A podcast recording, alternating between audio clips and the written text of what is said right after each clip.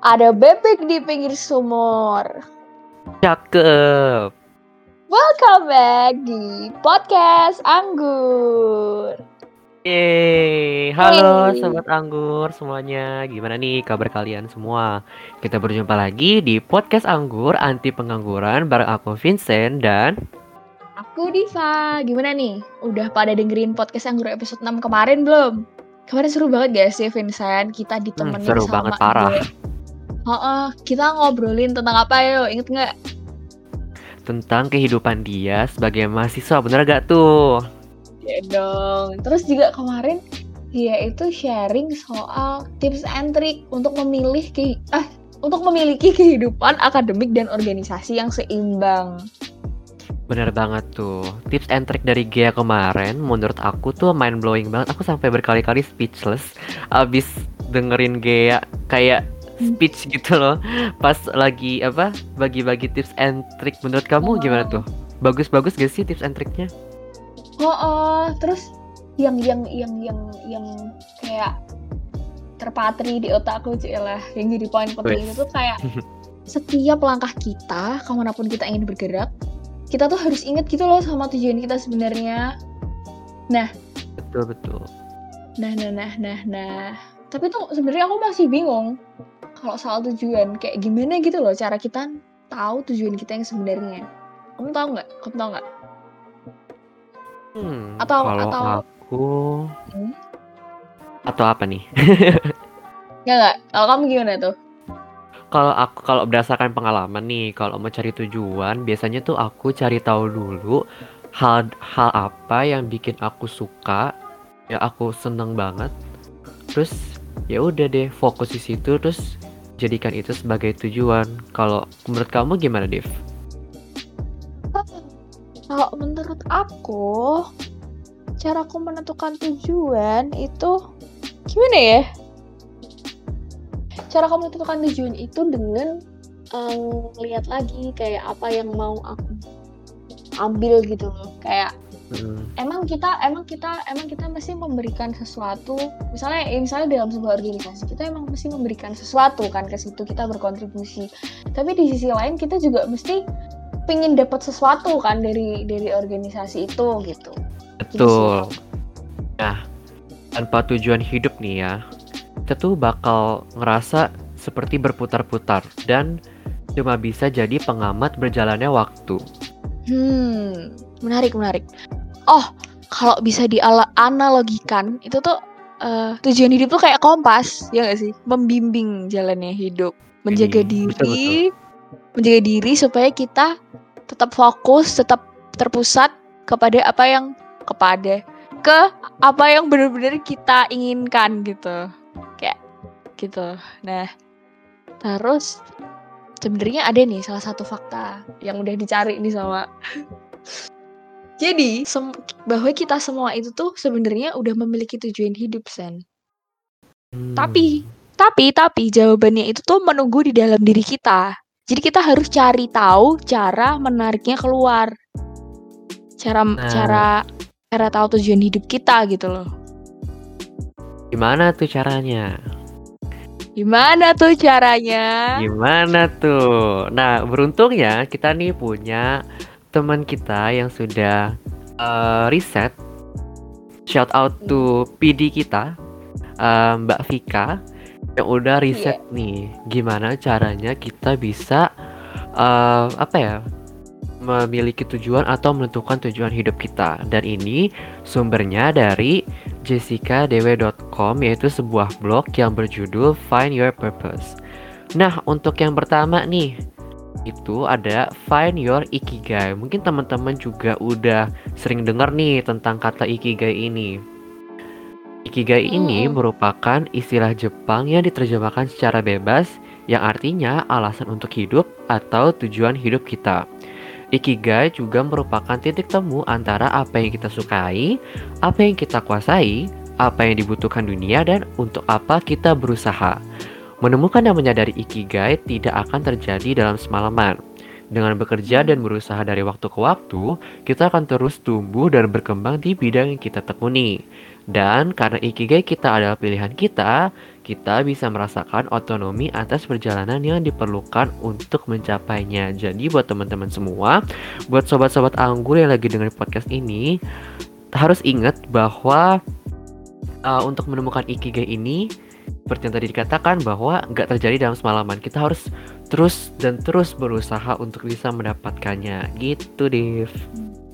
sih tapi tapi tapi ini enggak sayang kita tuh tetap harus disown our fears gitu loh kayak hmm. emang sih emang sih ikigai itu cara yang bagus buat kita bertukar pikiran dan memvisualisasikan tujuan hidup kita tapi tuh uh, walaupun kita udah tahu ikigai kita tapi kalau kita masih punya ketakutan rasa takut yang yang ada dalam diri kita tuh justru malah menahan kita untuk mencapai tujuan dan impian kita gitu loh saat kita takut pada hasil atau bagian dari proses jatuhnya tuh kita malah nggak bergerak, malah stuck atau kayak jalan di tempat doang gitu loh.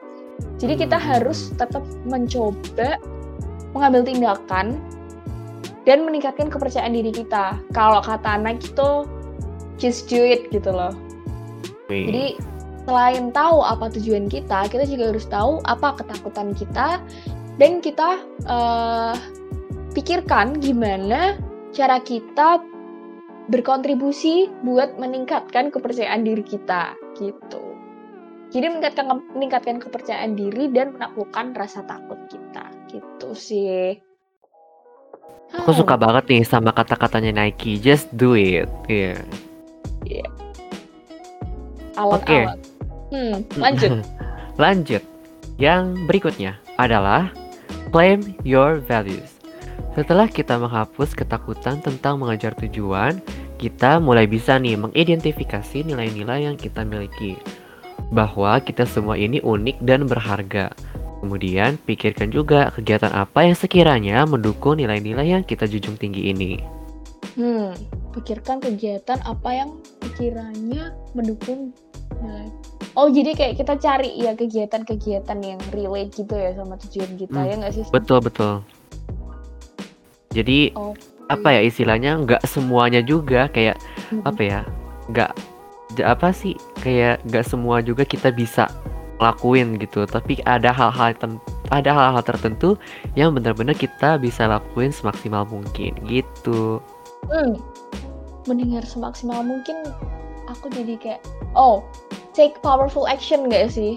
Kayak hmm, kita tuh tidak dapat memulai menjalankan tujuan yang tadi itu tanpa mengambil tindakan. Kayak perbedaan antara di mana kita berada dan ke mana kita ingin pergi adalah apa yang kita lakukan kayak beberapa dari kita tuh sebenarnya udah dalam perjalanan gitu loh buat menjalani ikigai kita tapi uh, intinya tuh kita tuh harus mulai dengan mengidentifikasi di mana kita berada kemudian pikirkan tentang di mana kita ingin berada. Keren banget gak sih kalimatnya? Hmm, keren banget. Aduh. BTW nih BTW. Apa tuh? Apa tuh? Apa tuh? Pengen nanya nih. Ya agak-agak serius dikit lah ya. Iya. Lanjut. Kamu kamu kan ini nih kamu teknik sipil ya? Mm -hmm. Aku pengen tahu nih sebenarnya tujuan kamu masuk teknik sipil tuh apa sih? Boleh dong ceritain namanya ke sobat-sobat anggur juga yang lagi dengerin podcast ini. Oke. Okay. Aduh, pembahasannya berat ya. Jadi, jadi. Ya, jangan dianggap berat lah. jadi, jadi, jadi tuh gini guys. Sebenarnya tuh kalau aku boleh cerita ya, sebenarnya awalnya itu aku kepikiran mulai teknik sipil itu kelas 2 SMA apa 3 SMA ya sebenarnya aku tuh awalnya pingin bukan teknik sipil prodi lain bukan teknik bahkan tapi karena oh terus pertimbanganku tuh ada industri sama sipil. Nah tapi terus karena aku kayak eh, nggak uh, suka ekonomi karena di industri kan banyak banyak ekonominya tuh. Jadi aku ambil sipil. Hmm. nah tujuanku masuk teknik sipil itu sebenarnya ya yang pertama pasti prospek kerjanya kan terkenal uh, luas gitu ya dan banyak gitulah prospeknya. Terus uh, ya intinya ingin banyak cuan lah San udah lah Iya. bener sih intinya bener. mau hidup makmur perut perut mem- perut membuncit astagfirullah ingin hidup Mau deh makmur. buncit.